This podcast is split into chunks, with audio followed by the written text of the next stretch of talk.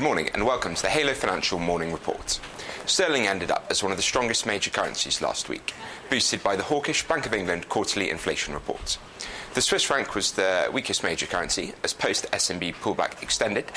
Markets were rather mixed elsewhere. The dollar's rally attempt was not met by follow through buying, with the dollar index retreating ahead of the 95.48 resistance. Euro shrugged off uncertainties over the situation in Greece and was indeed lifted mildly after stronger than expected GDP data released on Friday. Uh, Canadian dollar's weakness was limited as crude oil managed to defend the 50 handle and recovered after an initial dip.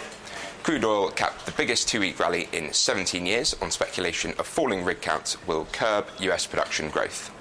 Price volatility rose to the highest in almost six years. Brent crude jumped 18% in the past trading day, days, the most since March 1998.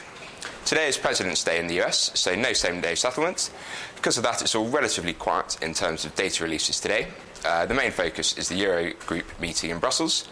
Uh, we'll wait for news on what the Eurozone finance ministers agree with the new Greek government over debt and the ending of austerity in Greece. Uh, we'll expect that to rumble on, though.